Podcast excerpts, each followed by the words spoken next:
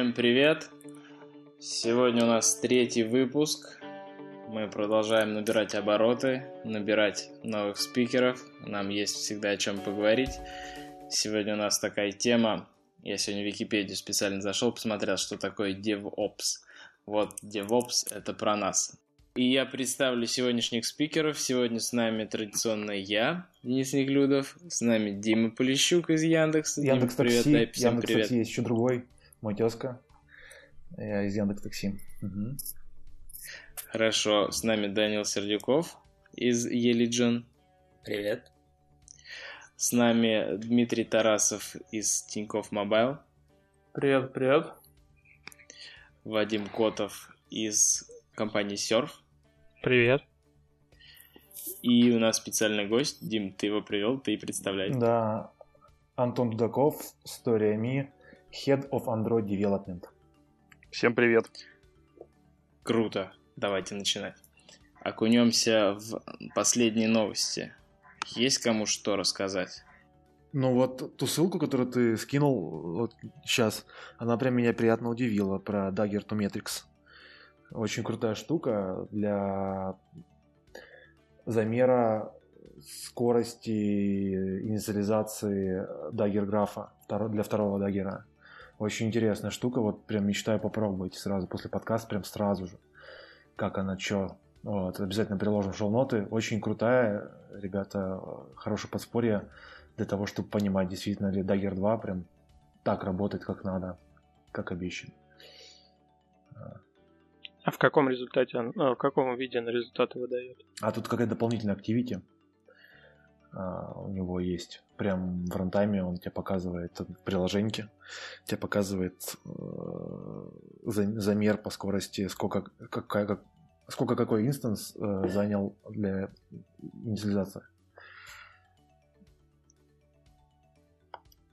Вот. Интересная штука, обязательно надо будет поиграться. Да, крутая штука. Ну вот я хотел отметить, э, как-то упускали все non-suspended breakpoints, которые появились в студии и в идее в целом. Уд- удобная штука, позволя- позволяющая делать, писать в консоль прямо какие-то инструкции по брейкпоинту, не используя лог андроида. Я хотел обсудить парс, он, говорят, умирает, и его закрывают. Кто по этому поводу расстроился? Но всегда плохо, когда бесплатный сервис умирает. Вот. А почему? Почему плохо? Меньше альтернатив становится. По-моему, для меня было всегда очевидно, что надо взять э, dedicated сервер и поставить туда все свое и пользоваться.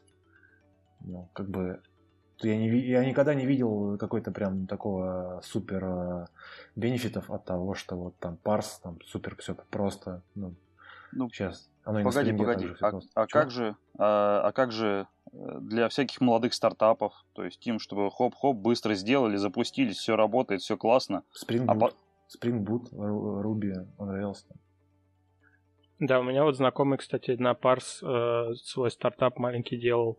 Именно стартап такой. Вот он живет в Германии, и он писал серверную часть как раз на нем. Вот. Ну, Так по-моему, что- по-моему, с таким же успехом он бы и на Spring Boot все сделал, и все работало. И э, мигри- смигрировал бы на другой dedicated сервер, и все, все так же. Ну ладно. Но они же, во-первых, поддерживают его еще до какого-то там следующего года, а во-вторых, выпустили а, исходники, чтобы можно было локально его поднять. Ну и миграцию на Mongo, да. Чтобы данные все смигрировать на Mongo. Это да, это все здорово. Ну, вот. Как бы, э, не знаю.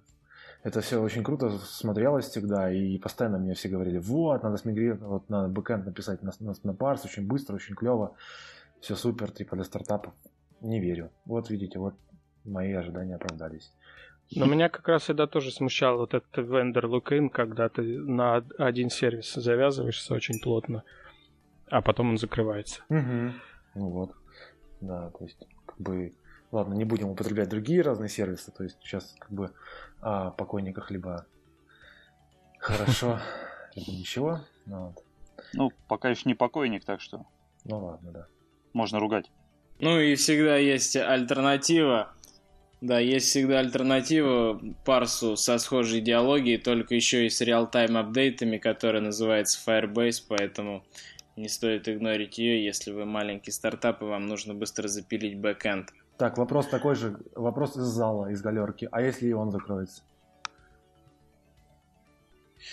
Ну, Придется новое искать. О, да, появятся новые. Всегда что-то будет. Ну, это же стартап, тебе же нужно быстро создать, а завтра ты наберешь крутых сервер-сайдников, и они тебе все перепишут. Просто сейчас нужно MVP создать, показать инвесторам, получить инвестиции на то, чтобы нанять крутой сервер-сайт. Третий пункт, который я хотел обсудить, это тренд, который мне не понравился. Чиуки Чан такая интересная девочка, она у нее большой опыт работы в Гугле, и она пишет много статей, везде выступает, юзает Dagger, делает э, подробные тестирования, и вот они начали все писать крупные развернутые статьи о своей экспертизе, о том, что они хорошо знают, и выкладывать это за деньги. Я вот за прошлую неделю уже две такие статьи видел, когда нужно заплатить 4 или 5 долларов, чтобы прочитать статью. Как-то это, по-моему, не самый добрый тренд. А на какой площадке они выкладывают? на медиуме. А ты с какой целью интересуешься, да? Они на медиуме Да выкладывают, нет, да? просто интересно. Я не, я не видел, просто хочу взглянуть. Прикреплю ссылочку. Есть там какая-то площадочка, я не запомнил, но там прямо она для этого и создана, для коротких ссылок и для, вернее, для коротких статей и для продажи этих статей. Мгм. Ну, эти авторы считают, что какая-то уникальная информация, они хотят за это зараб- получить какие-то деньги, по-моему, ну, нормально. То есть не хочешь, не плати, хочешь, по- по- покупай. Ну, это ж абсолютно... Да, пусть расцветают тысячи цветов. Если кто-нибудь то же самое бесплатно выдаст, Да, никаких проблем не Да. будет. хочется еще пиратскую всякую тему озвучить, Ну ну, да. ладно. Не будем. А если еще кто-нибудь кто-нибудь еще сделает за, за, за деньги, то невидимая рука рынка все рассудит. Дальше. А, Project Tango, инкубатор. Google открыла, запустил на Lenovo, на базе Lenovo планшет, кото- вернее, телефон, который распознает наше помещение и все происходящее вокруг, э, строит по нему 3D-модели, и сейчас э, идет сбор проектов, и еще через в течение трех недель он будет происходить на уникальные идеи под последующее финансирование и помощь в создании интересных стартапчиков, связанных с распознаванием изображений вокруг, с, э, с как-то обработкой этого, с движением. Там были видосы интересные, что уже сделано, какие стартапы, там летающие, движущиеся модели, которые не врезаются в стены. А, Ну вот даже тот же ав- автомобиль Google, это тоже основано на подобных технологиях распознавания, поэтому очень интересно. Тот, кто любит такие темы, обязательно должен посмотреть Project Tango Incubator. Вот. А там какие-то формальные условия есть или просто, если у вас интересный проект, то вы нам подходите? Э, Точно не скажу. Ссылочка, опять же, прикрепится. Про условия не знаю, не видел. Не, не вдавался в подробности. Вот. Ну да, но я уже понял, что это инкубатор именно для стартапов. Я так понимаю, это у них где-то в каком-то у себя они держат в помещении где-то. Да нет, нет, я не думаю, что надо обязательно ехать в Калифорнию и, и жить там рядом с ними, чтобы создать стартап. Когда показывали видео про тех, кто уже у них присутствует, э, у них уже все давно... Ну, они из разных городов, из Парижа, из Лондона, если не ошибаюсь, так что я думаю, это не привязано к То Калифорнии. есть виртуальный инкубатор. Да, да. Так, ну, мы можем переходить к основной теме. Поговорим, собственно, наша тема сегодня про continuous integration, ну и вообще про организацию работы с кодом и деплоя этого кода и деливеринг. А, собственно, хотел основной вопрос про Gitflow. Кто-то, кто как вообще юзает, э, кто-то еще сидит на SVN, там на кто-то Mercurial юзает, может быть. Ну вот мы юзаем Mercurial Surf. Воу-воу-воу. А, Как-то так сложилось с самого начала и до сих пор юзаем.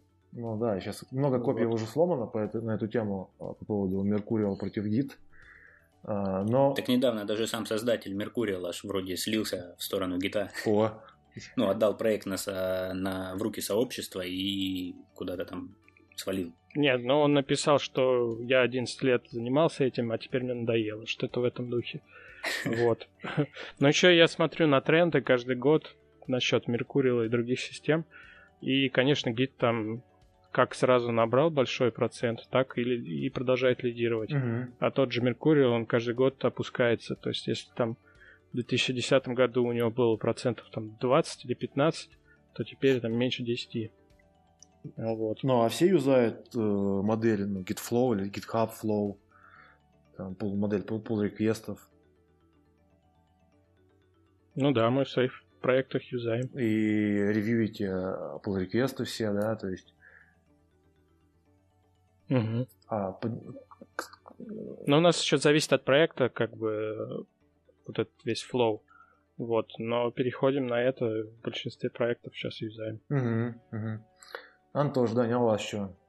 Ну, да, на самом деле тоже все это юзаем, но вот в плане ревью у нас все попроще. У нас, э, у нас в команде три человека, Android разработчиков, так что там Ну, так у вас, у вас же кворум, по, су- по сути. Это же круто, наоборот. Ну да, да. Так что нам особо ревью ничего не нужно. Ну Почему? Два ока Ну, нужно слушай. получить на один, на, на один pull request. Как раз. Или хотя бы один. Ок. Хотя бы И, ну, один. нет, мы э, этим не балуемся, мы нормально все. Сразу коммитим. Ну, нормально, паца- пацаны перекрестил, да, и git push. Git push минус F. Для, для надежности. Ну, не настолько. Дима, а у вас что? Ну, мы думаем, что у нас GitFlow, конечно. Вот, пытаемся тоже ревьюить, но, опять же, иногда лень берет верх и как бы сразу коммитим. Короче, э, все э, обросли грехами. Вот. Ну, я могу за себя, Ну, безусловно. за себя не, рассказать. ну, не Особенно- знаю, я на самом деле считаю, что бессмысленно слепо гнаться, да, за какой-то концепцией, то есть, как бы, концепция должна быть в первую очередь удобной, и ее, ну, как бы, необходимо адаптировать. Соответственно, да, когда есть время, там, превьюить, когда сроки не жмут, то pull request может и повисеть, можно его пообсуждать, Мгм. но если там каждый раз прибегает заказчик, стоит над душой и, и говорит, где, где, где фича, когда, когда быстрее, то, ну, как бы, Ну да, это такой, иногда не, не до этого. это такой мьютекс получается, да, вот, через который мы должны, все, все должны как бы перешагнуть там, да, дождаться. И это тормозит очень сильно разработку. Ну, то есть вот такого чик-чик и продакшн не получается. А, вот, но... Да, тут еще встает вопрос, кто должен ревьюить. Ну вот если на проекте всего там один-два разработчика, да, кто его будет ревьюить? Вот, то есть, соответственно, подключать туда лида полноценно, чтобы он висел на этом проекте и занимался только ревью кода, да, ну, насколько это целесообразно, не очень понятно. Вот, поэтому у нас тоже зачастую там либо перекрестное ревью какое-нибудь, да, ребята там друг дружку поревьювили, посмотрели, если это какая-то критическая там функциональность, да, связанная, предположим, ну, самая такая, это с авторизацией какой-нибудь регистрацией и прочим, то есть тогда, да, можно подключать внешние там силы, грубо говоря, команда из медлов, да, подключается какой-нибудь очень крутой чувак и ревьюет их, и, соответственно, принимает их реквесты, а так это делается вот, скажем так, прозрачно. Ну, вот тут я соглашусь абсолютно, что если фича какая-то там особо важная, особо критичная, то да, там надо все отревьюить и потом только получать. А э, Ну, тут все зависит от ситуации, конечно же. Конечно же, от по, ситуации. в повседневке Я я, вот могу- я сомневаюсь, что э, каждый комит ревьюется. Я вот могу привести статистику интересную, правда, по iOS проектам, но не суть. Э, В общем, там у нас Team Lead процентов 40-50 занимается как раз ревью, работой и общением с девелоперами. То есть, а оставшееся время уже уходит там на другие вещи, такие как кодинг и, ну, и все остальное. Вот, то есть, как раз на ревью значительные силы уходят. Но зато там ничего не провисает. То есть там не так много pull реквестов которые долго висят. Он довольно быстро их обрабатывает и мержит. Ну, А у кого Мгм. что, кстати, для ревью используется? Он- у нас этот проект как раз был на Bitbucket, и там есть ну, веб-интерфейс для всех этих штук. мы... У нас свой инстанс GitLab А. поднят. А у нас, ну, в Яндексе мы вот GitHub. в основном. Ну, там ну, у нас вообще в Яндексе весь стек используется. Вот все, все, что можно использовать, в Яндексе все используется. Конкретно мы, Понятно. мы GitHub. Ну, у нас тоже Bitbucket, так что Bitbucket победил. А вас... Ну, у нас GitHub. Гит... У вас GitHub 2.2. Стойте, стойте, а вот про Bitbucket у вас платный, да, какой-то там, вот, все такое, ну, то есть... Ну, у тот, себя? который Stash ну, да. раньше назывался, mm. Stash. Угу. А вы GitHub пользовались? Ну, то есть... угу. А что круче, Stash или GitHub? Ну, кто как думает? Это вопрос холиварный, просто неинтересно тут. Не знаю, мне кажется, одинаковая фигня. Одинаковая фигня, да? Если говорит... говорить по поводу интеграций всяких, то э, Stash очень круто интегрируется с жирой, так что... Ну, кто использует жиру, да, для тех. Ну, конечно. Для тех ребят. А еще, насколько я знаю, у у Intel же есть какая-то своя тулза, прям надо на своем сервере разворачивать для код-ревью, которая с гитом хорошо интегрируется и вроде как прикольная, но вот мы все никак руки не дойдут попробовать. Что-нибудь слышали про да. нее? Да, да, да. Когда она вышла, я ее пробовал, она очень неповоротливая. Она там 16 гигов оперативки жрет только для старта, что-то в этом духе. Вот. Поэтому как-то она не зашла. Мы вот не юзали ее. Абсорс называется. Абсорс. Да, он очень э, прожорливый к ресурсам. Не знаю, как сейчас, вот э, абсолютно такие же ощущения, как у Вадима. Вот. Непонятно, то есть, что там с ним будет дальше. Я помню э, интервью у кого-то из JetBrains, по-моему, даже Дима Джемерова. Он рассказывал, что это там, вообще будущее, то есть и вообще код надо будет писать в вебе, и вообще типа такой on взял и написал. Посмотрим, посмотрим. Ну, типа, что... Надеюсь, вообще... это никогда не наступит. Ну, типа, что среда разработки я, кстати, будет в вебе. Вот. Я, кстати, тоже смотрел это интервью. Прямо я был восхищен тем, что говорилось, но вышло, конечно же, на мой взгляд, немного не то. Вышло очередное, очередное хранилище репозиториев, ревьюилка там, ну и плюс всякие вещи полезные. А почему ты надеешься, что этого никогда не, доступ... не наступит? Ну, не знаю, я себе слабо представляю, как можно, например, ту же любимую Android Studio засунуть в облако, чтобы все это адекватно при этом работало. А я ну, себе, ну, конечно, я себе вполне есть... себе представляю. Ну вот Google Docs же мы засунули, э, Microsoft засунул э, в облако Excel. Так почему здесь нет? А была же какая-то облачная IDE, я забыл, как называлась. Что-то было.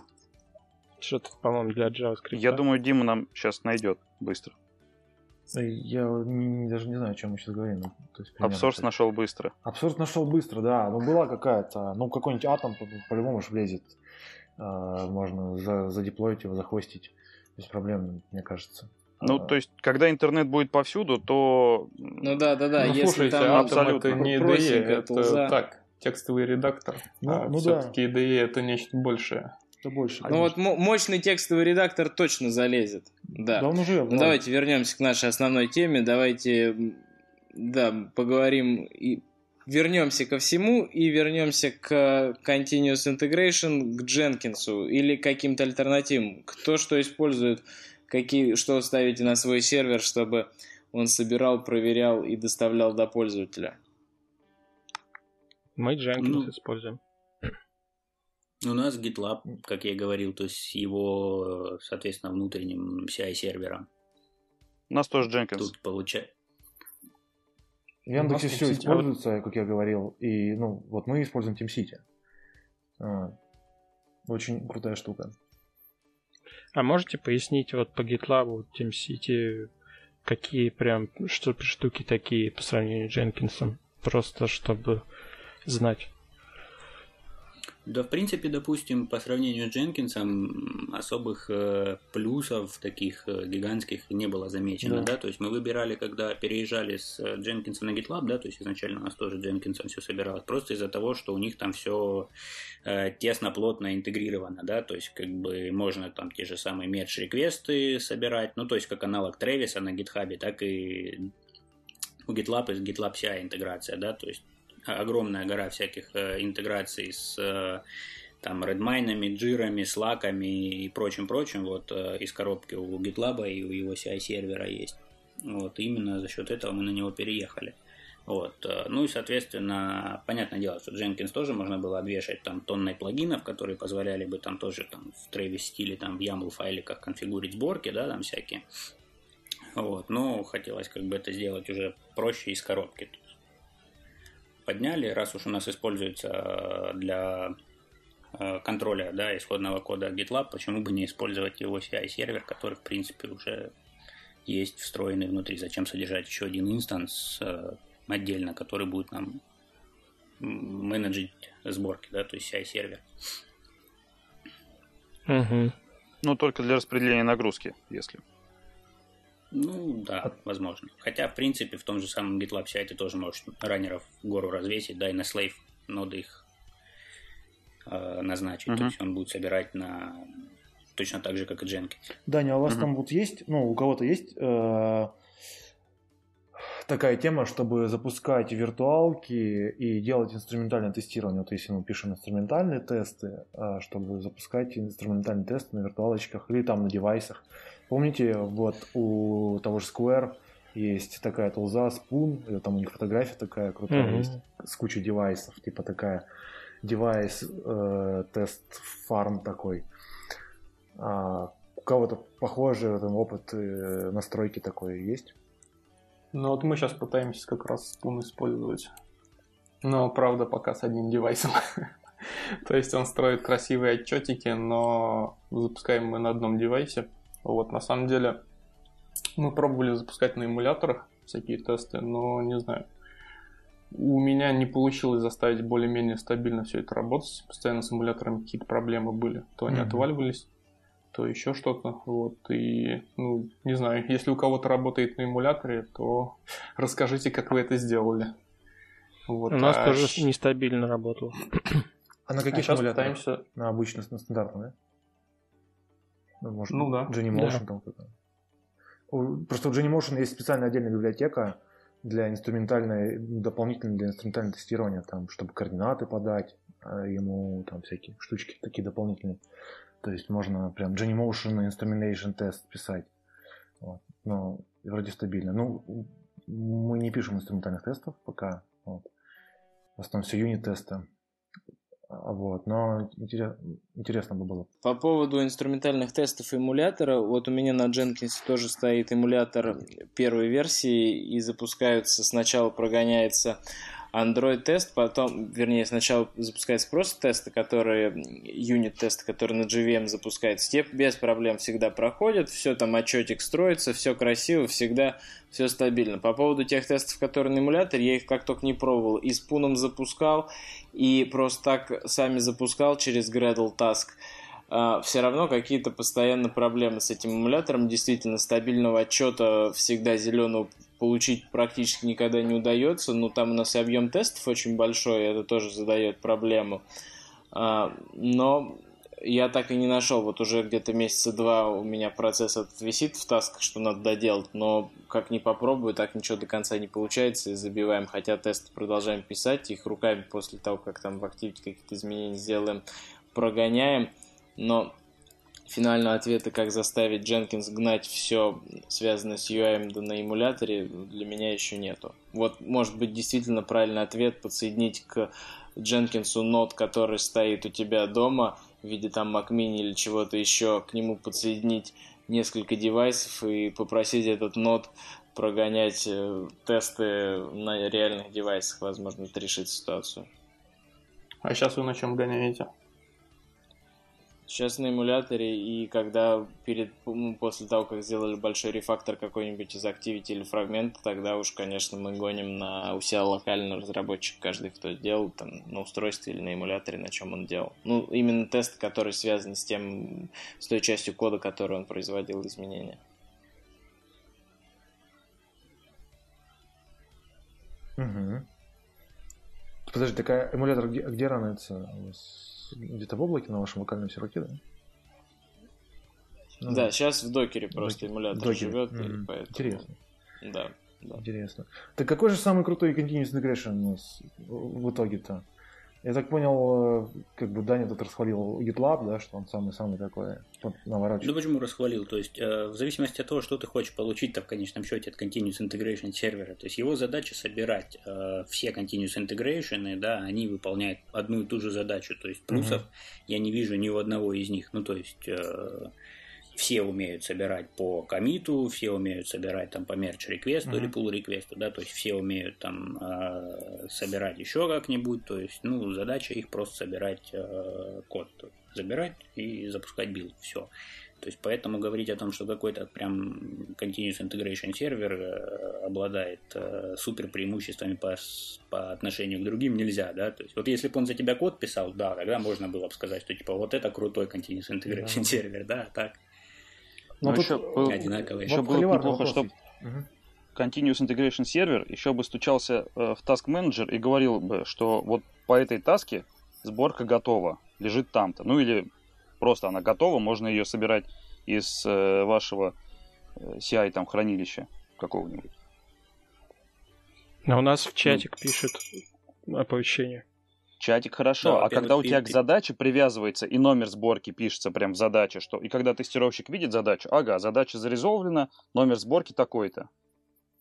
У нас mm. э, питонячий скрипт, такой простецкий, 20 строчек, который собирает из Redmine, из Redmine статистику по ишьюсам, да, ну то есть все как э, в духе там того же GitHub, да, то есть если в э, комите присутствуют там ключевые слова, грубо говоря, там фиксит номер какой-нибудь там mm-hmm. решеточка номер issue, да, то есть он собирает из э, Redmine список этих issue, формирует релиз нот и оттачит его вместе со сборкой вот в HockeyUp. Угу, вот сейчас про HockeyUp тоже поговорим. А у меня холиварный вопрос а... сейчас, друзья. Можно сейчас вот я такой накину прям. Смотрите, а, есть два подхода для конфигурирования Continuous Integration, да, этого сервера. Там, ну, вот у всех и Jenkins, и GitLab, и TeamCity, да, есть билд-степы, да, которые ты задаешь там как-то, вот. И есть другая альтернатива, собственно, которую я считаю, что, наверное, она самая крутая. Это написать какой-нибудь CI SH, и вот у тебя весь build step будет э, запуск этого CI SASH. Все.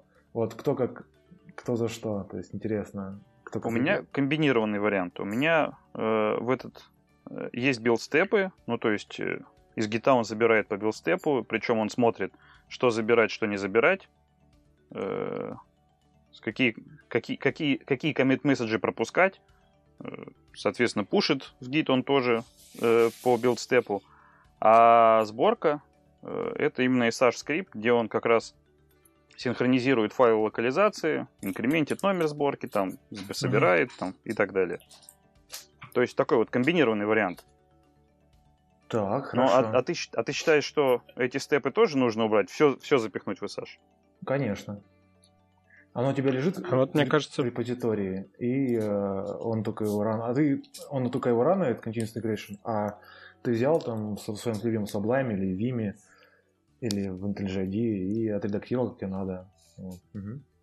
Вадим, что ты хотел сказать? Мне кажется, CI Sash, он, конечно, мощный, но его труднее, наверное, поддерживать, потому что можно быстренько из билд-степов собрать профиль сборки, uh-huh. а в случае CI Sash там нужно это все туда вписать грамотно, ничего не забыть и синхронизировать, грубо говоря, работу команд, там, которые выполняются. Ну, в общем, мне кажется, это более такое низкоуровневое. Ну да. Прости, а, Дима, а что содержится внутри этого CI и SASH-то?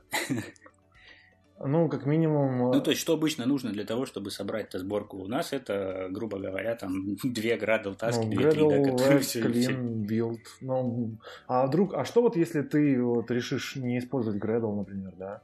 Ты там захочешь на баг все делать, вот ты взял CSS, поменял, как тебе надо, закоммитил, и пошло дело собираться.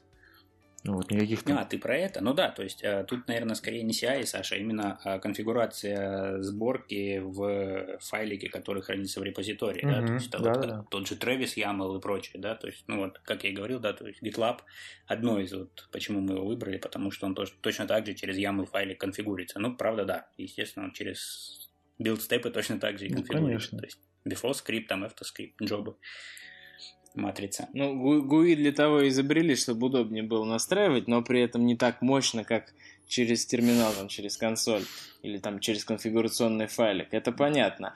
Но как минимум, когда ты делаешь post-build task и, там, например, отобразить отчет по тестированию или отчет о code coverage, тебе никакой скрипт не поможет, тебе однозначно надо на твой билдер на, на Jenkins или там на TeamCity ставить плагин, который связывается с JaCoCo или там с, Unity, с JUnit, получает э, XML-ку отчета и выводит ее красиво. Поэтому однозначно все сделать на консоли не получится. Так Gradle могет. Ну, Gradle-то могет, но какие-то к нему все-таки все ну, больше в отчет на страничку билда в любом случае выводить руками. Gradle-то понятно, что делает этот э, HTML-файл, который потом будет выводиться, но вы, именно процесс вывода-то осуществляется через настройку плагина, через GUI. Так а что тебе нужно-то от э, вот этой информации? Ну, то есть, э, опять-таки, у нас в дополнение ко всему этому поднят сонар, да, такая штуковина, которая внутри себе там их гору разных статических анализов содержит, там и всякие код кавериджи тебе показывают, там тесты выполнения и прочее. Ну, то есть, в зависимости от того, что тебе нужно. Ну, то есть, если просто посмотреть код coverage, ну, возможно, да, надо навесить на Jenkins какой-нибудь плагин. Если еще что-то расширенное, ну, тут тогда навешать надо два десятка плагинов. Ну да, кстати, раз мы перешли к сонару, вот э, кто еще юзает что, кроме линта? Вот и по поводу сонара расскажи поподробнее. А вот пока от TeamCity не ушли, давайте еще такой вопрос. Кто, собственно, у кого какие там билды-то, кто чего собирает? Вот у нас, например, ну, мы, да, пытаемся там Gitflow применять. Вот у нас, ну, все, что попадает в dev ветку, так или иначе собирается каждый коммит, да, плюс там есть э, билд, который собирает все pull request ы опять же, чтобы там проверить, что тесты прошли, что сборка корректно компилится и так далее.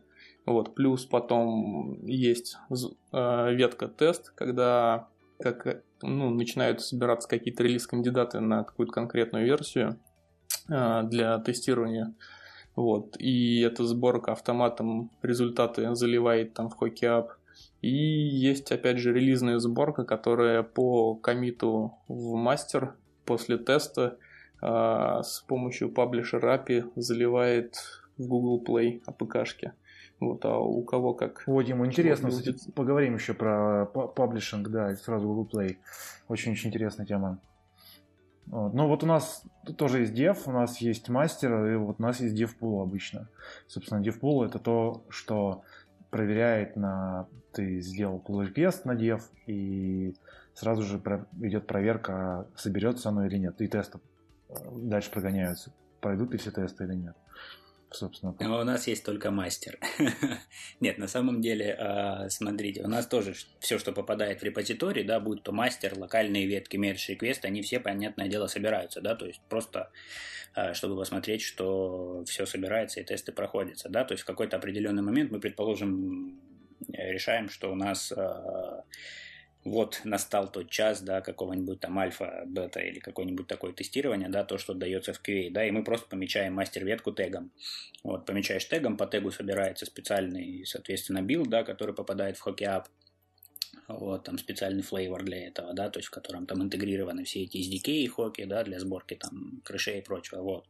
И в какой-то момент времени, да, мы понимаем, что у нас там началось там багафикс и прочее, то есть все, что попадает, мы там черепиками вытаскиваем все фиксы необходимые в тот же самый мастер, да, и опять-таки заново помечаем тегом, и вот э, просто всегда имеем представление какой-то из тегов, э, там, ну, естественно, у него специфицированное имя какое-нибудь, да, там, VXYZ, вот, где там major, minor и build-версия, да, причем именование у них тоже достаточно строгое, то есть фичи мы пилим в э, минорные версии, мажорные меняются крайне редко, да, то есть минорные версии, если там была запилена фича, она всегда увеличивается, а вот билд э, версия, то есть, ну, последняя третья циферка, она увеличивается с фиксом багов, да, то есть, допустим, сборка номер 1.15.32 говорит о том, что это у нас уже 15 скажем так, Э, сборка, которая ушла в тестирование, и в ней там было исправлено 32 бага.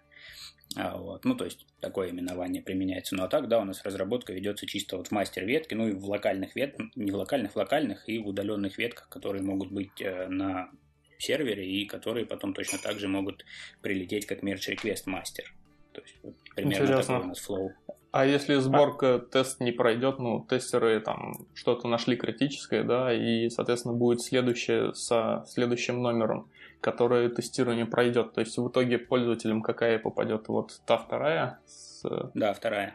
Ну и то есть как бы пользователи, по сути, не увидят одну версию, да, которая там где-то а, смотри, то есть надо разделять, да, то есть то, что мы помечаем тегами, и та сборка, которая там попадет в Google Play, мы их можем вообще называть по-разному. Ну, стараемся обычно э, ну, сохранять такое именование. Ну, опять же таки, никто нас не обязывает после сборки 1.0 выпустить сборку 1.1, да, то есть мы можем выпустить сборку 2, сборку там 1.32, ну, то есть все зависит от того, э, сколько всего изменений произошло, то есть лишь бы у него там был version код инкрементирован. То есть плюс э, работы с такими тегами, да, то есть у нас э, в саму сборку, опять-таки, там попадает э, на уровне тега, э, ну, из тега собирается вот этот version код, да, соответственно, то есть там вот, и прочее. И его мы еще разбавляем CI build number, то есть когда ты там коммитишь какой-нибудь, ну, какую-нибудь версию, да, то есть ты де-факто понимаешь, что она будет больше, чем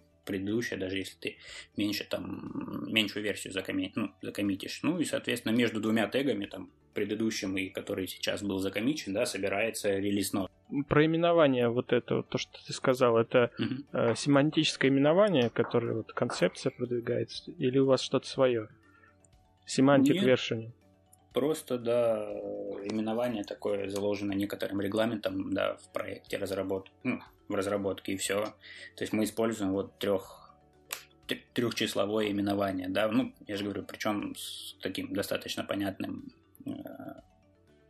как это, достаточно понятно, что означает каждая цифра, то есть если mm-hmm. там, ну, то есть и очень понятно в целом, да, по цифре м, разделять, что конкретно произошло на проекте. То есть э, мы с итерациями некоторыми, да, есть проекты долгоиграющие, то есть там один, две, три, четыре разных версий может быть.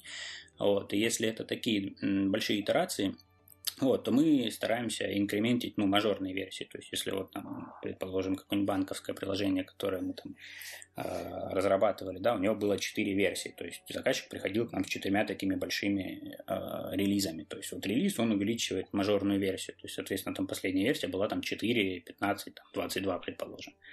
Вот. Ну, то есть, соответственно, ты можешь по номеру версии, по номеру приложения установить, что это все-таки было вот в каком, да, примерно оно таком временном отрезке и как оно было реализовано. То есть, соответственно, это был четвертый релиз, ну, то есть на, на тот случай, если надо будет поднять какую-нибудь документацию или еще что-нибудь. То есть мы можем всегда понять, что это был четвертый релиз, там примерно вот там 18 приложение к договору по change request, да, соответственно, то есть там 4.18, ну и, соответственно, дальше там 55-120, это тоже количество исправленных там багов этой версии, там, ну или там что в ней было.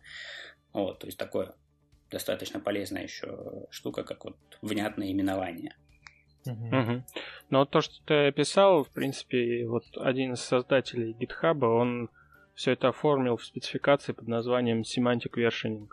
И если кому-то интересно, вот есть даже сайт у них, и можно почитать. Ну, то есть многие разработчики библиотек, и не только, конечно же, Android, но и всякие там Ruby, Python и прочее, они придерживаются тоже этого самого семантического версионирования и получают все те плюсы, о которых ты сказал. По номеру версии можно четко видеть, э, по новому номеру версии можно четко видеть, что изменилось в проекте. Да. Окей. Да, да, это на самом деле очень удобная штука. Ну, а, например, версия билда, вы ее у вас она инкрементится руками, или вы ее инкрементите с помощью там Gradle скрипта? Нет, у нас CI-сервер имеет специальную mm-hmm. переменную, да, в которой содержится build ID. Ну, то есть, как и любой. Ну да, все содержит. CI-сервер. Да, то есть сервер mm-hmm. содержит в себе некоторый инкремент номер. Да, кстати, про semantic, э, про semantic version в шоу добавим обязательно. А вы каждую сборку э, выкладываете? Ну, то есть, э, как оно происходит? Собралось, выложилось куда-то? Не-не-не, то есть только те, которые тегами помечены. Естественно, каждую там сборку, которая на CI проходит, нет смысла выкладывать. Ну, то есть, потому что они не всегда даже рабочие, да, то если даже и тесты выполнились. У нас э, каждая сборка э, в мастере, ну, то есть, когда задача закончена, то она мерджится или коммитится э, в мастер каждая сборка в мастере инкрементит версию и выкладывается в Hockey App, чтобы тестировщики сразу могли получать и сразу могли эту таску обработать, проверить. А Hockey App деливерит мгновенно Да, да. до устройства? Да, да, да, сразу. Но у нас пока еще подревнее, у нас просто в Jenkins прикрепляется build без э, э, бета-сборок в Hockey. У нас бета-сборки используются только для э, ну, в определенные моменты времени для того, чтобы выпустить некий, некую промежуточную версию для тестировщиков. То есть у вас э, такое, как приемочное тестирование. М, Для приемочного смысле, тестирования. По итогам, по итогам какой-то маленькой итерации. Ну да, И- перед релизом или после какого-то набора задач. ну да, да. М, Просто у нас каждую задачу. Мгм. И это как раз-таки позволяет в полной мере насладиться continuous integration и continuous тестированием. Ну, то есть, подожди, то есть получается, что у вас э, как бы есть build вот с, одним тикетом, потом другой build, он уже содержит в себе и тот тикет, и следующий какой-то там fix. Ну, Да, есть да, да, все верно. накапливается. А когда, например, нужно параллельно работать над тремя, ну, то есть есть три э, условных разработчика, Ага. да, которые фиксят три разных бага, и Я они понял тебя. заканчивают примерно в ra- ну, они чуть-чуть, они их заканчивают практически в один и тот же момент, ну, там с какой-то дельтой, да, соответственно. Ага. А, но вот эти вот все багафиксы, они могут конфли- конфликтовать друг с другом, да, там нужен дополнительный мерж, вот, и тести- тестировщику было бы намного же лучше протестировать отдельно каждый фикс, а потом там лид какой-нибудь взял бы, все это дело смержил аккуратненько, и получилась бы еще одна сборка уже с тремя фиксами. А, ну, Я меня- понял тебя.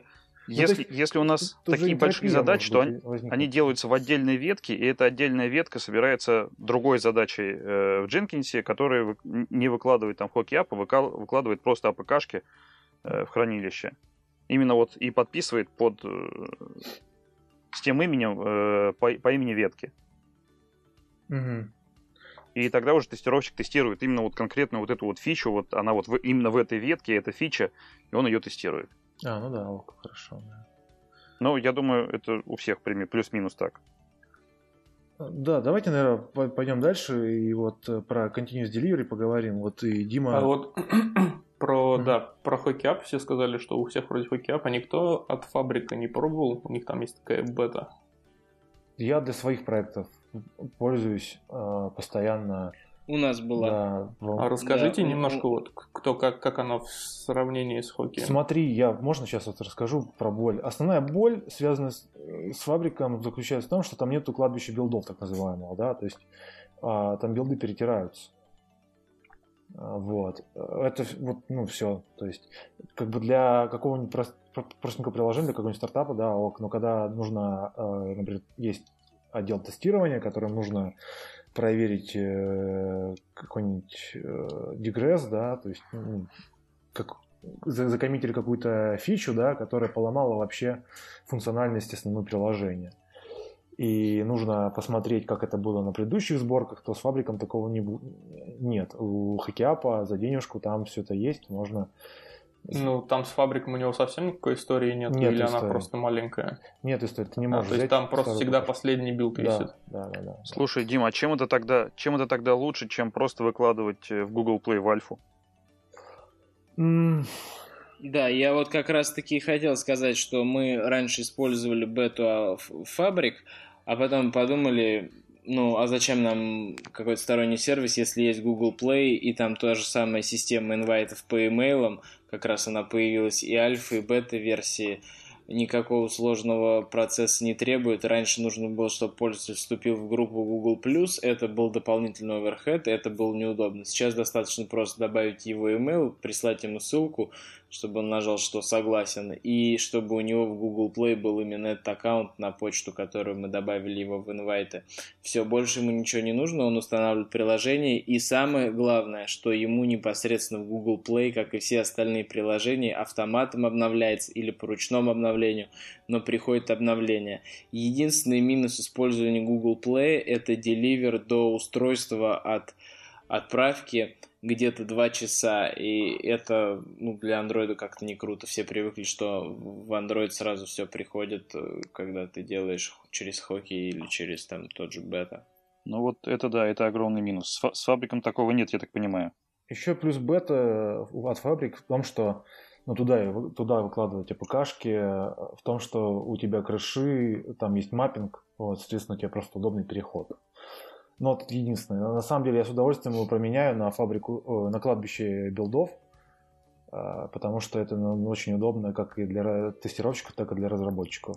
Всегда можно посмотреть, сравнить. Но мы вот используем тоже от фабрика. Но мы как-то как народ не жаловался на то, что старые сборки недоступны. Вы что используете еще раз? Обходились. Как раз а, фабрику. А, это Вадим, да? Mm-hmm. Подожди, так, ну вот не знаю, вот я сколько пользуюсь, нет там такой возможности. Ну, не жаловался. А, тестировщики, по-моему, всегда ну, по этой теме, когда нужно сравнить там что-то. Переходим дальше по поводу, которой тема кто что собирает и прогоняет. Мы поняли, что вы прогоняете тесты обязательно в UI или, авто, или который на локальной JVM гонится. А, я понял, что вы делаете сборку доставляете ее, но какой еще дополнительный прогон каких-то анализаторов кода или манки-раннеры или еще какие-то утилиты посоветуете, которые у вас задействованы в процессе, которые линт. хотите задействовать? Ну, линт, на самом деле, да, своих. Как бы линт, он просто вот, не знаю, по-моему, выручает, находит кучу вещей, которые, ну, вроде они очевидны, но если его не запускать, грубо говоря, там пару неделек на проекте и потом запустить, он наверняка найдет кучу подарочков. И вроде как бы можно за этим вручную следить, но зачем? Ну, еще, мне кажется, надо добавлять обязательно. А, тоже... Так, а линт разве, простите, он не интегрирован в ту же Android Studio и реалтаймом он там подсвечивает, по-моему, гору ошибок сразу? Ну, не, если его запускать, он подсвечивает, а так он не подсвечивает. Но в смысле, ну, обычно у всех же он, он репорт не сделает общий. Но он не все подсвечивает, это раз. И во-вторых, он подсвечивает желтеньким, легким цветом, который очень приятно игнорить и не обращать внимания. Да-да-да, я об этом и в связи с этим у меня вопрос вот к Дмитрию.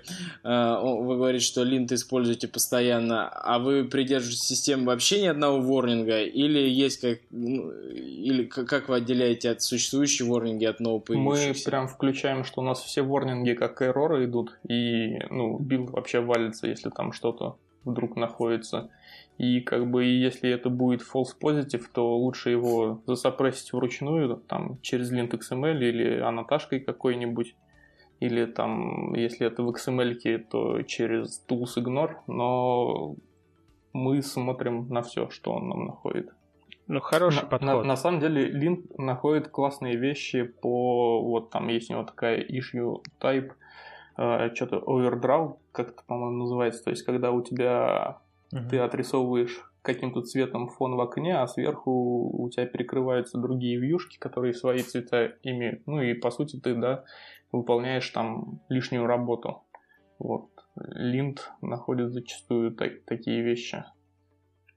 Мне кажется, Дима прав, хороший подход, потому что тут как раз нету эффекта разбитых окон, когда там сколько-то проверок линта на них закрывают глаза и едут дальше. Тут появилась новая ошибка, приходится все останавливать и править ее. Пусть даже иногда это false positive. Ну да. А еще линт полезно напоминает о том, когда выходят новые версии lib и так далее. Там тоже в нем есть какой-то чек, который, а, ну, он как warning, но из-за того, что все как ошибки, включен уровень, то если выходит новая версия либо и не обновиться. Опять же, там вышел новый саппорт, да, как-то, например, упустили этот момент, то есть никто там не читал новости, грубо говоря, на этой неделе. Вот, Линд замечательно подскажет об этом. Можно будет пойти посмотреть, что там новенького появилось. Да, удобно, удобно. А никто не пользуется ну, так, а, а... такой темой еще, сейчас не скажу, э, статические э, анализаторы для проверки безопасности кода. Вот, есть парочка решений. А, вот, никто не применяет этого у себя. Какие решения? Нет. Расскажи. А я забыл, как они точно называются. Есть одно большое решение на букву М. А дальше не помню. Ну, Ну сейчас вот, вспомню. заинтриговал. Про- заинтриговал, да. Про статически Есть я только несколько слышал Findbox и PND, но как бы не про безопасность, а в целом, наверное. они, не, они не про безопасность. Не, а там прям про безопасность. То есть как там тестирование такое проходит. Э, оно А что понимается под безопасностью? То, что у тебя строчки в открытом виде не хранятся с паролями в приложении. Не, а там, э, я так понял, у них есть какая-то база эксплойтов самых разных, а, и Android манифест дополнительно проверяется а, на какие-то там... Ну, понятное дело, что какие-то вещи делает линт, вот, но не все. Какие-то более сложные уязвимости вот, э, сканируются. Э, И якобы даже помогает. Вот. Но я скажу, сейчас поищу эти решения, как они называются. Вот. Одно я точно сейчас найду. Пока Дима ищет, Вот, а ну, никто для лента свои кастомные правила не писал, не делал. Не. Нет. Ну вот я зашел на сайт Аваспа, может быть, ты там можешь найти. Э, Там у них целый список всяких тулс различных для безопасности, как я подозреваю. Я еще хотел Мгм. немножко в сторону уйти. Я еще пробовал Facebook Infer. Наверное, кто-то наверняка тоже пробовал. А, Они его так разрекламировали, а оказалось, что он просто гипотетический null поинтеры может найти в коде, и, все, и больше он ничего особо не умеет. Я, я не впечатлен был. А что такое Facebook Infer? Тоже анализатор. Это у них, да, какой-то статический А, анализатор. да, вспомнил. всё, кроме- да, да. Нашел я, чё- о, о чем я говорил. Это называется Checkmarks, Static Code Analysis for Security Issues и Coverity Security Advisor. Вот, вот эти вот две штуки, э, вот я про них слышал. А, Вот, интересно было, кто, кто пользовался. Вот, да, кстати, Дима, вот прилепишь вас, потом вот в шоу-ноты их. Да, да, да, обязательно вот то, что Вадим скинул, вот это обязательно прилепим. Avast Pork, Source Code Analysis Tools. Очень хороший такой листик, чтобы не бегать и не искать. Очень интересно посмотреть. Вот. Мгм. Так, и вот мы хотели обсудить еще... А, Дениска что-то хотел рассказать, интересно. Да, я хотел спросить по Findbugs и Sonar, какие плюсы они дают. Ну, что делает Линд и что он находит, мы все знаем. А вот про это я лично не знаю. Расскажите, у кого это интегрировано. Ну, Findbox это старая такая тулза, которая давно еще была а, до андроидного линта. Все им пользовались, и все... э, там, по сути, очень большая база. Это тоже статический анализатор. Но, по сути, они сейчас с линтом как бы, как бы даже конкурируют. То есть, э, может, даже нет смысла использовать Fanbox. Ну, на самом деле, оно как бы все равно электричество-то не жалко, да, то есть можно поставить э, несколькими степами, то есть, э, ну, лин, понятно, да, потом Fanbox, потом еще что-то прикрутить. Ну, то есть, как бы у тебя получится, что сборка будет занимать там, ну, не, не, не 3 минуты, а 10, ну, ок, то есть больше ты не поиграешь. Так что что? Да, а Данил, а как у вас с Сонаром, что он дает? Ну, сонар это по сути некий комплекс да, статических анализаторов, ну и агрегатор э, всех этих метрик, да, то есть э, внутри у сонара он точно так же подхватывает, э, у него есть Findbox плагин, да, то есть Мгм. можно прям вот Findbox, там checkstyle запускать, но у него есть еще и своя такая Java, ну, стандартный вот файнбаксовский плагин, да, у него есть свои правила, которые э, собраны вот э, как некоторая такая квинтэссенция, да, файнбакса и чекстайла. То есть, ну, и линта, по-моему, там тоже можно линт подключить. Вот, у него их там порядка 400 правил, по которым он прогоняет код. Вот, ну, да, встречаются иногда такие прям нормальные ишью, нормальные замечания, которые он делает там, ну, там из серии, что чуваки, грубо говоря, используют там хардкод строк или какую-нибудь кодировку вне юникода, да, то есть не указывают там эту кодировку, там, где, где при конвертации байтов в строки, строки в байты, так, ну и так далее. То есть, ну, некоторые такие там, там с многопоточностью, много у него э, правил связаны. Ну, то есть, в целом, э, похоже на FindBugs и все остальные анализаторы, только в одной такой оберточке. Вот. Ну, и кучу, соответственно, метрик, да, и он в себе содержит, грубо говоря, там код complexity он вычисляет, там зависимость циклическую между классами, То есть там, соответственно, ну, в него же э, вливаются код coverage, там, интегр... ну, он разделяет их по там, integration тест, unit тест там, и прочее. То есть показывает, э, соответственно, статистику по тестам, и можно, соответственно, еще одна такая у него есть хорошая плюха, это то, что можно назначить некий quality gate, э, то есть это некоторая набор вот э, issues, которых он нашел, да, он их разделяет там major, minor, critical, blocker, да, вот, можно создать некий такой gate, который будет валить build, если он не проходит, да, ну, там, типа, если в проекте больше, там, пяти мажорных issues, то он фейлит build, вот, или если у него там хотя бы один тест не пройден, он тоже фейлит build. Вот. Ну, понятное дело, можно это делать там на уровне того же Gradle а, да, выставить в опциях, типа, если тест не прошел, то фейлить. Вот, а можно делать это на уровне сонара. Ну и еще один из таких плюх у него есть история всех билдов, да, то есть инкрементная, так ты можешь посмотреть э, изменения, грубо говоря, там по датам или от версии к версии, то есть и прям так на графичках красиво посмотреть, что вот, а, у нас там покрытие тестами выросло и свое ЧСВ побаловать. Вот, ну, как Дорого так. стоит? Нет, он бесплатный разворачиваешь у себя на сервере инстанс. Все, я да. пошел завтра. По-моему, даже open source же, верно? Нет? расписал. Да, open source, да, все верно. Круто, круто. Супер. Рай любителей статистики. да. По поводу Continuous Delivery хотелось поговорить. Мы как-то так обходим его потихоньку. Так, сразу признавайтесь, кто сразу пушит свои билды в Google Play а, через Continuous Delivery? Авто, автоматически. Я. Я так слышал. У меня из мастера уходит сразу в Google Play. Не, вот я так тоже. слышал, Дима, ну, да, да, тоже раз. Угу. Ну и вот э, best practices, то есть э, successful stories, окей, это нормально, ну то есть... Не было ошибок, ошибочных ну, Мы на самом деле только начали как бы недавно этим пользоваться, вот пока еще, наверное, каких-то best practices не наработали. Ну, в принципе, норм, есть готовые там плагинчики ну, для гридла, то есть даже никаких своих скриптов, ничего не надо писать. Ну, Настраивается бета, все да, довольно простенько. Да, и из сборки сразу уезжает в альфа-тест, ну и там уже дальше вручную переводится бета и прод.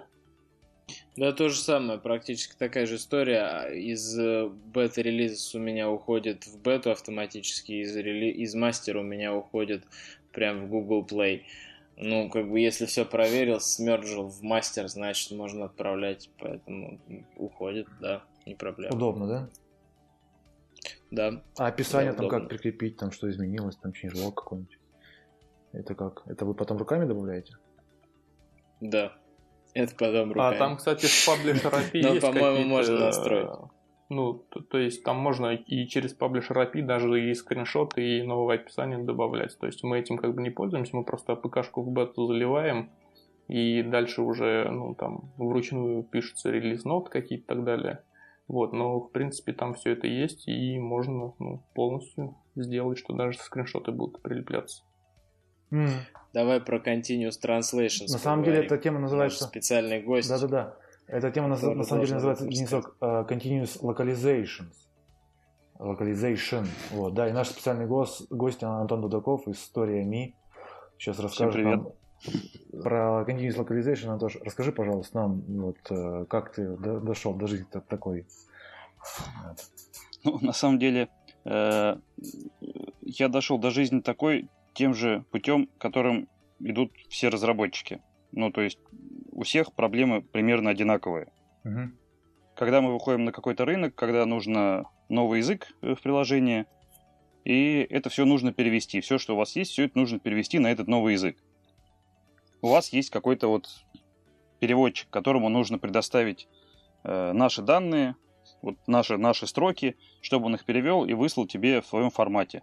Тут сразу либо ему исходник кинуть, этот XML-ку. Если переводчик совсем молодец-молодец, то он эту XML-ку переварит, и все будет классно. А, если он не молодец, он может вообще сказать, что, ну, слушай, что это такое вообще, как с этим работать? Дай мне что-нибудь классное. И тебе при... может так повести, и ты будешь это все выдирать, все эти свои стринги и складывать куда-нибудь в какой-нибудь э, табличный документ, потом с ним делиться, э, потом он тебе вернет вот это все переведенное, ты потом снова будешь э, куда-то у себя вставлять, Э, Потом ты у себя вставил, он перевел, вы закончили, все классно, все здорово. Э, ты у себя вставил, и тут у тебя выяснилось, что что-то недопереведено, что у тебя вот, вот пока он переводил, у тебя еще что-то дополнилось, и еще пара фраз появилась. Mm-hmm. Тоже проблема. А еще, может, проблема такая, что он, если ты ему дал эти XML-ки, а он что-то вот как-то у себя накосячил и испоганил тебе эти XML-ки, и нужно тоже вручную потом все это э, как-то править, что-то редактировать. И если мы у себя внедряем continuous localization, то все это, всего это удается избежать. Потому что вообще мы когда искали, э, когда думали, чем воспользоваться, несколько сервисов нашли. И у некоторых из них был прям классный-классный э, веб-интерфейс, в котором переводчик прям сразу может, там, вошел в свой язык, он смотрит, вот исходная строка, Э, там описание контекста, в котором эта строка используется, и он может очень легко понять, что это такое. Там появилась новая строка, переводчик сразу оповещается, что строка появилась, сразу идет переводить. Как это сделано, как это соединено с CI, ну, тут тоже все достаточно просто. Есть сервис, э, у него есть там свое API, и э, при каждой сборке в мастере у нас э, отправляются строчки, ну, все, все наши строчки, и забираются те, которые уже переведены. Ну, то есть английские отправляются, все остальные забираются. И когда сервис переводов обнаруживает, что появились новые строчки, он оповещает всех переводчиков по имейлу, что нужно перевести. Они переводят.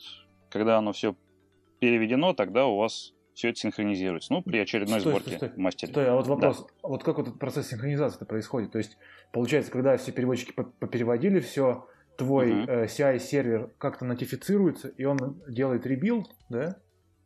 Можно, можно делать так, но я этого делать не стал, потому что э, в любом случае э, хотя бы там Э, апнуть версию надо будет, ну, перед тем, как выкладываться, Но и ты, тогда есть... у тебя все переводы заберутся. И он при, при, при build е он это забирает. Но, ну, ты, то есть, но получается, вообще... время отстаешь на шаг, да? Ну, то есть в следующем билде ты получишь э, строки от своего предыдущего билда. Так? А вот это уже организационный вопрос. Если ты, э, начиная разрабатывать э, фичу, ты сразу запрашиваешь переводы, ну, то есть ты, ты добавил строчки, закоммитил строчки в мастер, угу. они появились на э, сервисе переводов. Переводчики оповестились, ну и к тому времени, как ты закончил свою фичу, ты эти строчки уже получаешь переведенными. Ну, то есть, как бы это такие два параллельных процесса, которые э, как-то, как-то, как ты хочешь, так и синхронизируй, да, потом. То есть... Да, да, конечно, конечно. Continuous localization заключается только в том, что все твои э, ресурсы просто уходят переводчикам, и они нотифицируются как-то синхронно там, да, они это переводят, ну и вот есть какой-то обратный фидбэк. Да, да. Вот. Э, есть фидбэк. Так, а какой сервис? Да, сервисы порекламируй, расскажи, а то так это абстрактно. Мы, мы рассматривали сервис э, Crowdin, э, Transifex и э, Serge. Ты сразу скайбу сейчас кинул, кстати, чтобы мы потом добавили их. Да, да. Ну, я скину. Э, оп. Серж это... Он оказался очень сложный, у него там нет UI, это нужно ставить где-то себе на сервак, как-то к нему что-то припиливать. Есть сервис Transifex, он классный, но там у нашего э, веба были какие-то с ним э, непонятки, что-то они не смогли э, нормально синхронизироваться, все сделать. А вот Кроудин нам, вот всем, всем командам, и вебу, и нам, и iOS, всем понравилось, и мы на нем остановились. Э, пилят этот сервис ребята из Киева, так что сервис классный. Наша нам очень понравился. А вот... И сколько стоит? Э, не знаю. Я, им просто пользуюсь. Там для, Пла- для open плачу, плачу не я. Для open source проектов даже, по-моему, бесплатная лицензия существует на таких сервисах. Я просто вот э, участвовал немножко в переводе разработки там проекта одного, и ребята тоже вначале на Transifex работали, а потом, по-моему, на Crowdin. Угу. Ну вот у Transifex точно есть для open source э, проектов что-то такое прям хорошие, хорошие условия. У Краудына, по-моему, нету. По-моему, нету. Ну вот, я говорю, у Краудына, э, у них там, ну и у Transifex есть своя э, консольная программулина, которую ты можешь э, перед своим build ом э, строчки отправить, после build а строчки слить. А, ну, в смысле, сразу перед build ом ты свои отправил, э, новые слил, и у тебя все попало в build. Здорово. Mm-hmm. А любители Square, скажите, была какая-то такая же штука у у них, у Square, которую ты у себя на серваке запускаешь, и она тоже тебе помогает синхронизировать строки среди... Во-первых, проблема не только синхронизации строк по разным языкам, есть еще вторая проблема синхронизации строк кроссплатформенная. И вот, по-моему, там все проблемы она тоже решала. Что-нибудь помните из этого? В прошлом году она была. Я что-то не помню вообще. Я про такую не На слышал. Square не натыкался. Я слышал про другую толзу, которая позволяет конвертировать э, файлы локализации между форматами. Ну, то есть, э, например, на входе у нас есть ios плейлист или strings XML из Android. Оно умеет генерить там свой формат, какой-то простой там текстовый табличку. Ну, то есть в обе стороны конвертировать. Таким образом позволяет в любом формате засунуть туда строчки и потом в любом формате их получить. Да, такая онлайн есть сервис. Я в прошлом году, когда заказчикам доставлял одного продукта iOS строки и Android, есть прям конвертатор онлайн этого всего дела. Да. А, Денис, ладно, вопрос это еще вот- спасибо, очень хороший рассказ. Стойте, есть? стойте, давай, да, задавай. да, еще поговорим чуть-чуть. А вот, слушайте, а, а вот у Google Play есть же, да, вот эта тема про локализацию. Вот. Промптовскую? Вернее, Google Транслейтовскую? Ну, нет, там прям Google Нет, Play. нет, Нет, не с Google профессиональным переводчиком. Никогда тебе локализация. А, А, да, а да, прям платная. Ты подписку оформляешь за деньги, и тебе переводят э, профессионалы Ну твое вот. приложение. Там нет никакого автомейшена, там API какого-нибудь. нет. Я не нашел. Ну, то есть тебе нужно сделать готовое приложение, потом его переведут, а потом ты его публикуешь. Мгм. Как-то вот так. Но это, это не про Continuous. Ну да, это не континент, конечно же. Ну не знаю, наверное, может быть для локализации. Хотя... Нет, континент, конечно, удобнее. Конечно, удобнее. Ну, особенно когда Не, у это тебя... все правильно. Особенно, когда у тебя переводчики э, доступны для, для связи, то, конечно, классно. М. Да, да, когда переводчики ответственны и на email реагируют, это очень круто. Хорошо, но раз мы заговорили о Google технологиях, Google Test Lab, он тоже касается нашего CI-процесса. Кто-нибудь получил инвайт, кто-нибудь попробовал эту мощь корпорации добра? И Все молчат, видимо, тишина. никто. Дениска, ну ты так у нас эксперт. Не- Ты-то попробовал эту мощь А у корпорации? меня нету, у меня нету доступа к Google Test Lab. Я тоже запросил инвайт, Ни- надо ни- написать, чтобы мне дали. да. Ладно, как получу, расскажу. Хорошо, последний вопрос по процессу. Кто в чем собирает баги? Crashlytics. Баги. а. Ну. Баги или крэши? Ребята, пользуйтесь Яндекс Метрикой. Это сумасшедший механизм, который сочетает в себе все. А меня, кстати, Всё, недавно вам там- хвалили тоже. И Flurry, и, и это, трекеры всякие, и анализ когорт, и сборка крэшей NDK, и сборка обычных крэшей, и... Денис, э, Дим, Дим, что, что с маппингом? После, Маппинг. после, э, того- после обфускации. А, по-моему, там все отлично с маппингом. Никаких там, там все, это есть, так же, как у всех.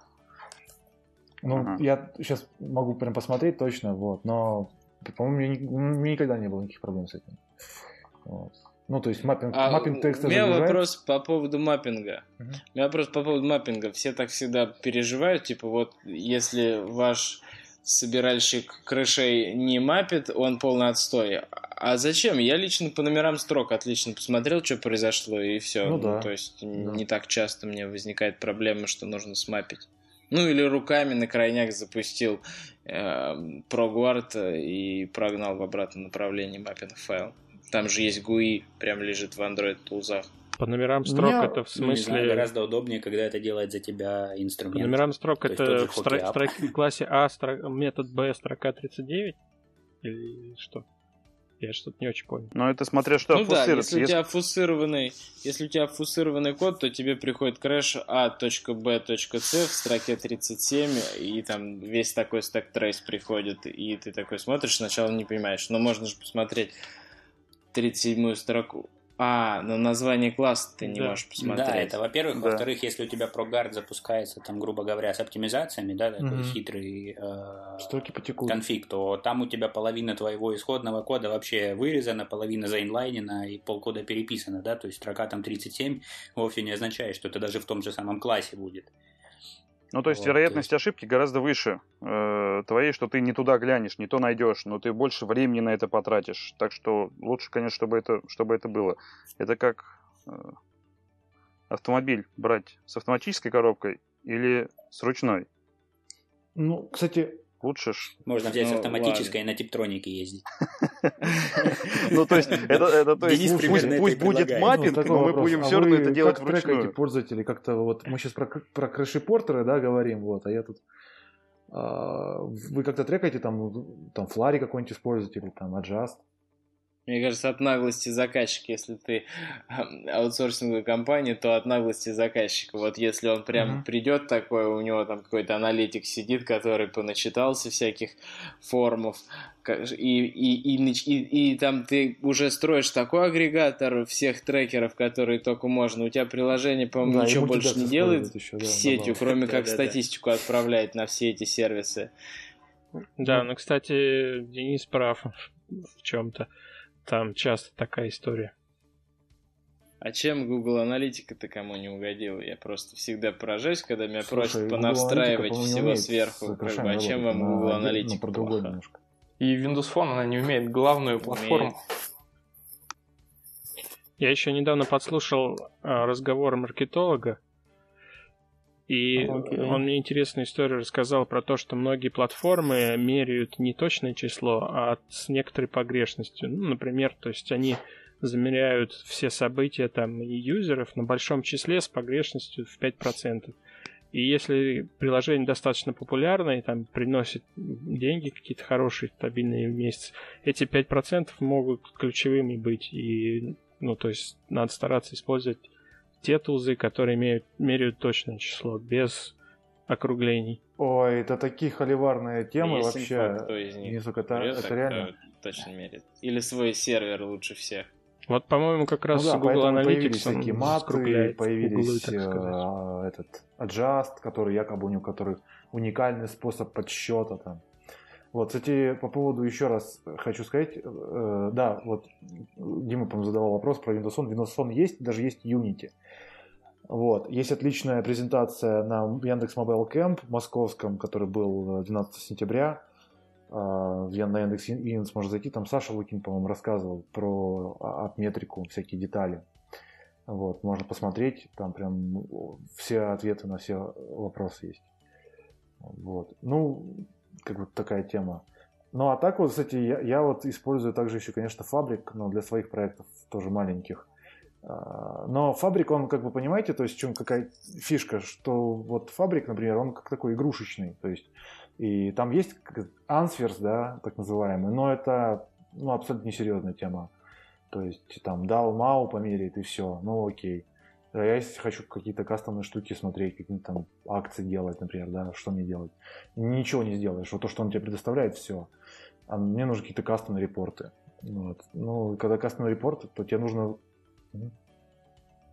А вот Ди- Простите. Дима, Дима увел от э, Ну, к это аналитике. просто- А про Up так, так никто и не сказал. Хотя Да, ладно это, это, это, Эталон. наверное, эталон, и все его всегда использовали. Crashlytics тоже очень удобный. Мне, например, Crashlytics Да не, ну а зачем, Очень допустим, нравится. использовать э, гору разных там crash-трекеров, да, если это все есть уже в том же HockeyApp и в его SDK. То есть, ну, который есть там тоже под HockeyApp, конечно, под две, Windows, скажем так, основные Microsoft, платформы точно есть. Под WinPhone я не помню, есть он тоже или нет. Мгм. Вот. И как бы он умеет и автоматом там демаппинг делать, да, то есть как он там retrace вот, и прочее. То есть, и все его плагины Gradlu, которые позволяют, да, сразу там заливать в HockeyUp билды, и они тоже как бы автоматом заливают туда и маппинг, и ты получаешь сразу внятный трейс оттуда. Слушайте, парни, я вас еще раз в сторону аналитики уведу. А вот такой вопрос, кто-нибудь Google аналитику использует вообще? Да. Вот Да. ни у кого нет такой проблемы. У нас какие-то лишние данные периодически в аналитике проскакивают, и непонятно откуда они берутся. То есть, например, вот в списке скринов, например, прямо сейчас есть How to travel and make money online for free with maps I love Vitaly.com. Как вы- как вы догадываетесь, у нас в приложении нет такого. Это реклама была сейчас. У нас в приложении Реклама нет такого Виталия? э, экрана, но вот нет-нет, ну такая фигня, короче, в репортах она откуда-то берется. Вот как, откуда и как-нибудь с этим можно бороться? Есть у кого-то еще такая проблема вообще? У моего друга на мобильном телефоне есть такая проблема. Мы удалили с ним все APK, которые могли быть левые, он понакачал. И тем не менее, при использовании там любого приложения на телефоне, иногда появляется сверху какая-то левая activity показывает рекламу. Вот. Хотя у него маршмеллоу, и там запрещены все вот эти в permission моде- в пермишенах э, запрещены отрисовка сверху других экранов у всех приложений, и все равно кто-то рисует каким-то образом. Вот я думаю, это твой случай, который как-то инжектится в твое приложение и прикидывается, что это оно, и показывает сверху свою активити. Ну, телефон не рутованный, как оно может заинжектиться в другой процесс? Так нет, у тебя не рутованный, у кого-то рутованный. Кто-то там малварь какую-нибудь скачал, которая ему в АПКшку в твою нагадила, и все. И, соответственно, ты ловишь э, аналитику оттуда. А я вот еще хотел сказать, вот не знаю, как в хоккее, в Crashlytics очень привлекает такая вещь, про которую не все знают. А, там в кастомные поля можно добавлять, например, идентификатор пользователя, и он будет по пользователю фильтровать крыши там и указывать. Ну, в общем, как-то можно отслеживать даже у кого из пользователей Так это случилось, есть. без Мгм. там, тоже плясок с бубном. И. Мгм. У каждого ну, то свой. есть, есть и ID и там, да, Яндекс. Метрики. И логи тоже можно свои прикреплять, да?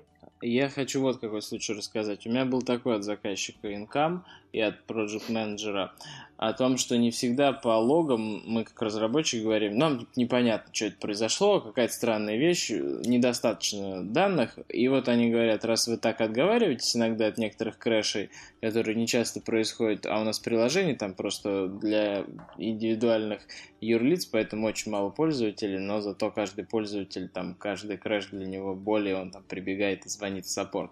Ну вот. И заказ был от них такой сделать, чтобы помимо информации стек-трейса о том, где упала, была информация о предыдущих действиях пользователя. И может ли HockeyApp сделать такое? Ну, так это же уже Вот. аналитика как раз таки. Вряд ли он Вот. это может. То есть он... А Crashlytics может это сделать. В Crashlytics можно сбрасывать ивенты. Ну, то есть, когда ты делаешь какой-то wrapper над своей аналитикой, который во все аналитические сервисы скидывает последние ивенты, ты туда добавляешь также Crashlytics и в него отправляешь последний event со значениями. Там нажал кнопочку такую, ты выбрал такое значение. И stack trace из последних 64 килобайт, по-моему, сохраняется, прям набор действий, и к твоему крэшу прикрепляется. Но это лог. Это первое, что позволяет делать Crashlytics. Да, лог действий пользователя. И второе, можно прямо перед крэшем обновить состояние приложения и отправить состояние там экрана. Не, вру. Перед крэшем нельзя, просто если у тебя какое-то важное действие происходит, ты можешь отправлять еще в Crashlytics дамп текущего состояния приложения, там, текущего состояния Прямо- экрана. прям и он тоже да, то есть? покажется, помимо лога последних действий. Слож- Но это более сложно. А что, а что, что, что под метрики по этому поводу? Ну, то есть, по сути, данные, Конечно, данные-то да, да, эти да. все есть. Ну, то есть, Мгм. от метрик она же собирает э, ивенты с показов экранов, там, имена экранов, да? Это Ну, собирает. так вот он-то Краши все дело, собирает. метрике все Так это есть. если это связать, это же встроено. вообще кайф это вот такой комплекс целый.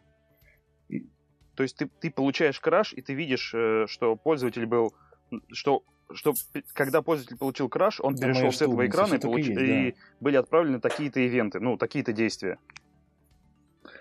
Пора, пора, пам. Фичи, все да. Ну, пробовать от метриков. По, по поводу снимков экрана Всё, там киллер нет фича. этого, да, то что я честно не видел в Crashlytics э, про сним, снимок Нет, не снимков экрана. Дамп Ну, состояние. Ты должен сам написать какой-то Ага. такой сборщик инфы об экране, который будет периодически обновляться и отправлять. Ну, то есть у у тебя Ну, значение в поле таком. Ну, такое-то. Конечно, Там твои поля равны тому-то. То есть не вижу никаких. Мгм. Ну вот, кстати, если говорить уже о том, что пользователь делал, он мож- можно вот тот же самый сервис AppC использовать, который пишет видео даже с экрана. Вот. Но это не для продакшн, конечно, но для того, чтобы что-то сложное воспроизвести на стороне заказчика-пользователя, вполне себе подходит. Ну, в private бетах всегда можно строить, когда ты на закрытой аудитории, которая готова к такому. Мгм. Так, да, ну это что? очень крутая штука. Мгм. Есть кому что добавить по Continuous Integration? Давайте уже О. к рыбоэлектрику. Жив ли Как мы он? пропустили? Да не, я думаю... Да, да подождите, подождите, стойте, стойте, я вас остановлю. Уже время полтора часа мы идем. Я думаю, мы закончим на Да, наверное, отдельную тему сделаем. Потому что если мы сейчас пойдем в тестирование, то это еще на полтора часа. И У меня есть еще маленькое да, мы объявление, лучше выделим в отдельную тему. которое хотел бы рассказать. Давайте я Ну, просто скажу, что у нас там. Да, друзья, всем, кто Давай, живет в Димы городе есть специальное объявление для наших слушателей. а, Свердловская область, а, всем настоятельно прошу, а, приходите 13 февраля а, в офисе компании Яндекс Екатеринбург. Будем проводить Android Meetup и будем говорить о проблемах а, использования RxJava на Android. Вот, это будет очень интересно. Приедут разные спикеры. Ну, там, скорее всего, будет 2-3 доклада. Вот. Будет первый доклад про то, как э, делать EventBus на RxJava, ну и почему на RxJava лучше, чем все остальное. И будет доклад про то, как э, обходить проблемы с переворотом экрана. Ну и использование сабжекта всякое там, advanced использование. Вот. Собственно, приходите 13 февраля в 2 часа в офи- офис компании Яндекс. Будет дополнительный анонс. Вот, все, пожалуйста. Я там буду. А, итак, итоги сегодняшнего разговора. Э, Разговор, наверное, вышел больше для тех директоров и людей, которые занимаются этим страшным словом DevOps, настраивают все среды и интегрируют все взаимодействие нашего кода и перенос от строчек кода к готовому продукту у пользователя на смартфонах. Но, тем не менее, мы обсудили практически все шаги. И если вы хотите построить build-сервер, делайте это на Jenkins, но при этом можно взять, написать в консоли и запустить вообще на любом. Однако ребята говорят, что и TeamCity неплох. Ну, мне кажется, TeamCity неплох, если у вас, мое личное мнение, если у вас используется в качестве task трекера тоже решение от Intel, от JetBrains. А помимо этого, мы прообсудили, что мы трекаем, какие используем статические анализаторы, что проверяет наш код. И обязательно, обязательно сделайте, как делает Дима в своих продуктах, с которыми работает, обязательно поставьте и включите линт, чтобы ни один ворнинг у вас не проходил. Я тоже завтра это включу, и это очень удобно. Ну и сонар попробую. Continuous Translation, если у вас продукт на несколько языков, то эту боль вы точно уже испытывали, и очень хорошие сегодня были советы по их решению. Обязательно прислушайтесь к этому и воспользуйтесь. Баги собирать можно, как мы поняли, везде. И в Яндексе, и в анали... Google Аналитике, и в Crashlytics, где угодно, и в Hockey App. Ну и для доставки до пользователя можно пользоваться нативным Google Play бета-альфа версиями, если вас не смущает двухчасовой дилей. Если же он смущает, то за небольшую денежку Hockey App сделает это мгновенно. И если вам не нужно хранить все старые сборки и позволять их скачивать пользователям или тестировщикам, то достаточно воспользоваться бесплатной crash, бесплатной бетой, которая входит в состав пакета Fabric от Твиттера. Вот.